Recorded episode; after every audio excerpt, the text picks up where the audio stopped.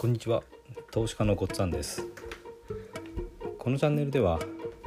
会社に依存した生き方を変えたい方へ FX と不動産投資で経済的自由を目指すための情報を配信しています。えっ、ー、と今回から引き寄せの法則に関連するお話をしたいと思います。えっ、ー、とそうですね。このお話を聞いてくださってる方で引き寄せの法則って聞いたことある方結構いらっしゃるんじゃないかなと思います。で私自身はですね、まあ、結構1年ちょっと前ぐらいから自己啓発とかいろんなことを勉強し始めてでその中でちょうど1年ぐらい前に引き寄せの法則っていうのが存在することを知りました。で結構本を読んだりとかから入りましたね。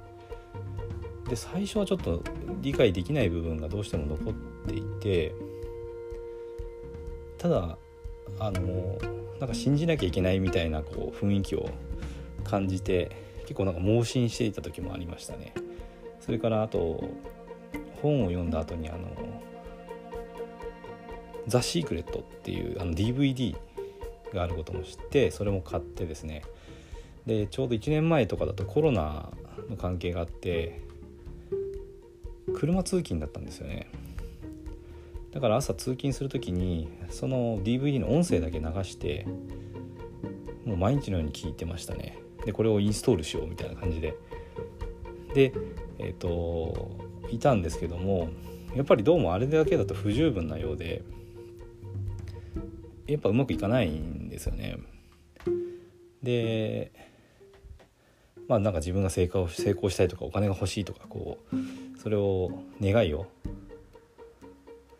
あの願いを明確にしてでなんかそれを宇宙に届けて、えー、信じてとかなんかそんなことをあと感謝をしてとかってなんかいっぱいこう出てきたと思うんですけどそういうことをやろうとしたんですけど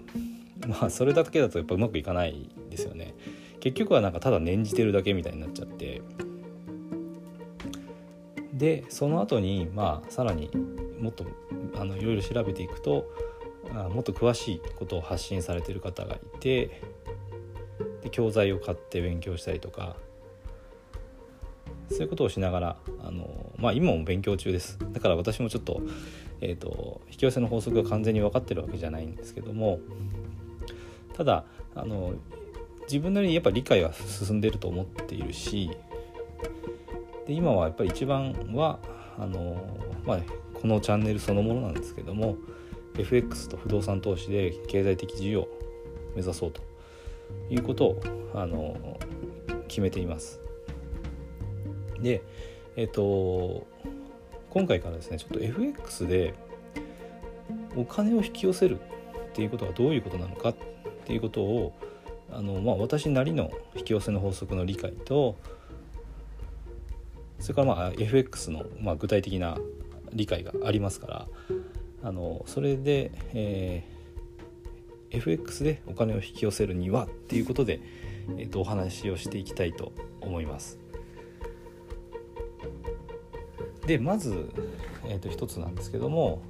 あのお金が欲しいと思って FX をやりますっていうだけだとダメなんですよね。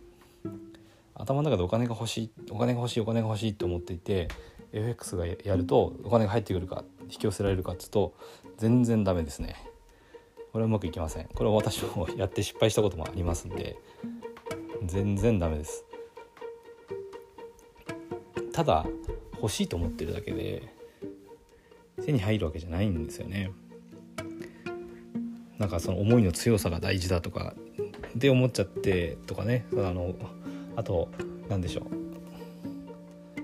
あのネガティブなことを考えちゃいけないみたいなことがなんかあの誤解しちゃったりするとえっ、ー、と勝つことだけを考えてエントリーして大きいロットで